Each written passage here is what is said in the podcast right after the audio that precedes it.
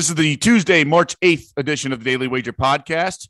Got you covered with a variety of action for today and tonight. Champ week, busy already, getting started early in the day. But like we always do, we'll get you in and out in less than 10 minutes.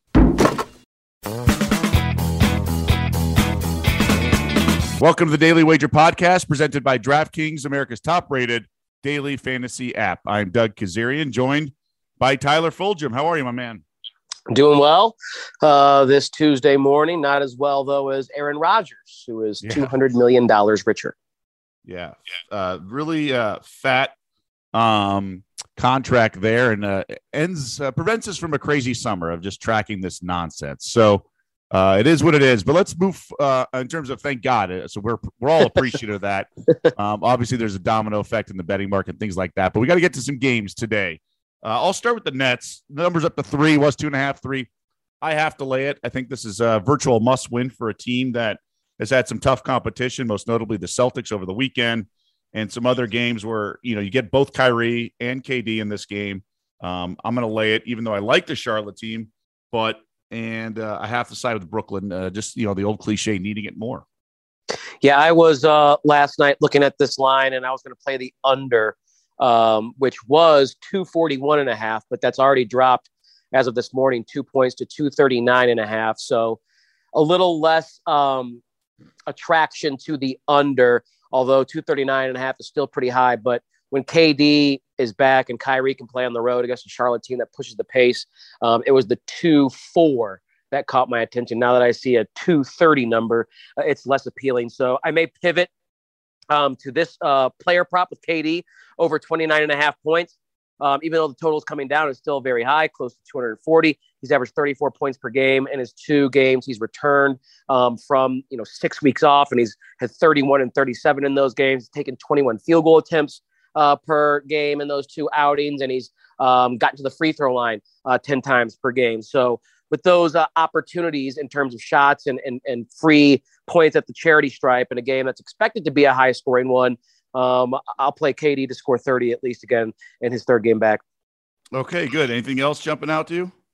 Yeah, a couple that I really do like um, that aren't necessarily big games, but uh, the Pacers and Cavs. Uh, I'm going to play that over 222 and a half. I might isolate the Cavs side as well over 113 and a half the Pacers have all of a sudden become kind of like the Houston Rockets of the Eastern Conference. They play fast since they've uh, retooled their roster or sold off some pieces, and their defensive rating has plummeted. It's 117.2 over their last 15 games, which ranks 28th in the NBA over that time. But if that was a defensive rating for the entire season, it would be dead last, worse than the Houston Rockets. Similarly, I'm going to attack the Suns team total over 113 and a half. They're visiting Orlando. And Orlando's another team that all of a sudden has turned into this supercharged, fast paced team that doesn't really play good defense. Um, their 102.5 pace uh, over the last 15 games is the second fastest in the NBA behind only the Minnesota Timberwolves. So those are two teams that have kind of changed their style of play. And if you have caught on to that trend and how they've changed since uh, you know the first few months of the season you've probably been able to, to cash some tickets with the uh, games they've been involved in especially isolating the teams that they're playing against especially when those teams are good um, the Cavs are a good team, although they're more of a defensive team. The Suns are a great team, even without CP3 and Book. So I have no problem isolating those two teams against bad Eastern Conference squads that are playing fast and not much defense. All right, the game uh, that stands out, I just whenever the Memphis Grizzlies play, I'm going to be on their first quarter team total over.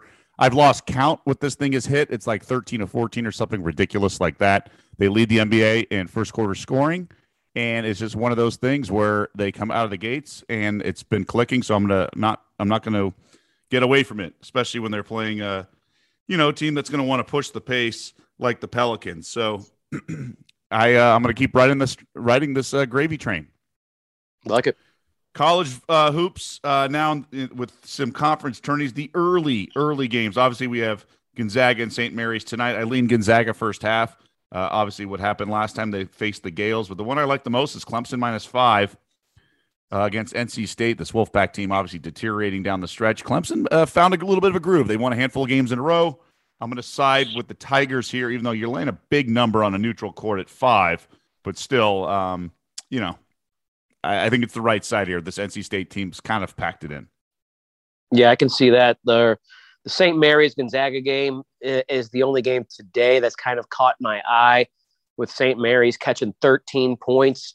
We know St. Mary's, you know, just beat Gonzaga a little bit ago. Gonzaga obviously is, you know, the better team. That's not what I'm here to to argue, but 13 just seems like a lot. You know, I took the points with the Dons in the semifinal and, and they covered that because I think it was 14 and a half, 15 and uh, Gonzaga won by just 10 or 11. So similarly, I just think Gonzaga, it doesn't have to, you know, go out there and win by 30 points to impress anyone. They're going to be on the one line no matter what. So uh, I, I, just don't know if they have the motivation in this type of game that St. Mary's might. And I think St. Mary's is a good team that can match up with them well. So the uh, 13 points that St. Mary's is getting also kind of intrigues me on the college slate tonight. All right, good stuff as always. And uh, we're going to have an early edition of Daily Wager, noon Pacific, 3 Eastern to set the table for a busy day and in game of games and obviously some big news like you mentioned earlier with Aaron Rodgers. So thanks to everyone. We'll catch you later on the linear version.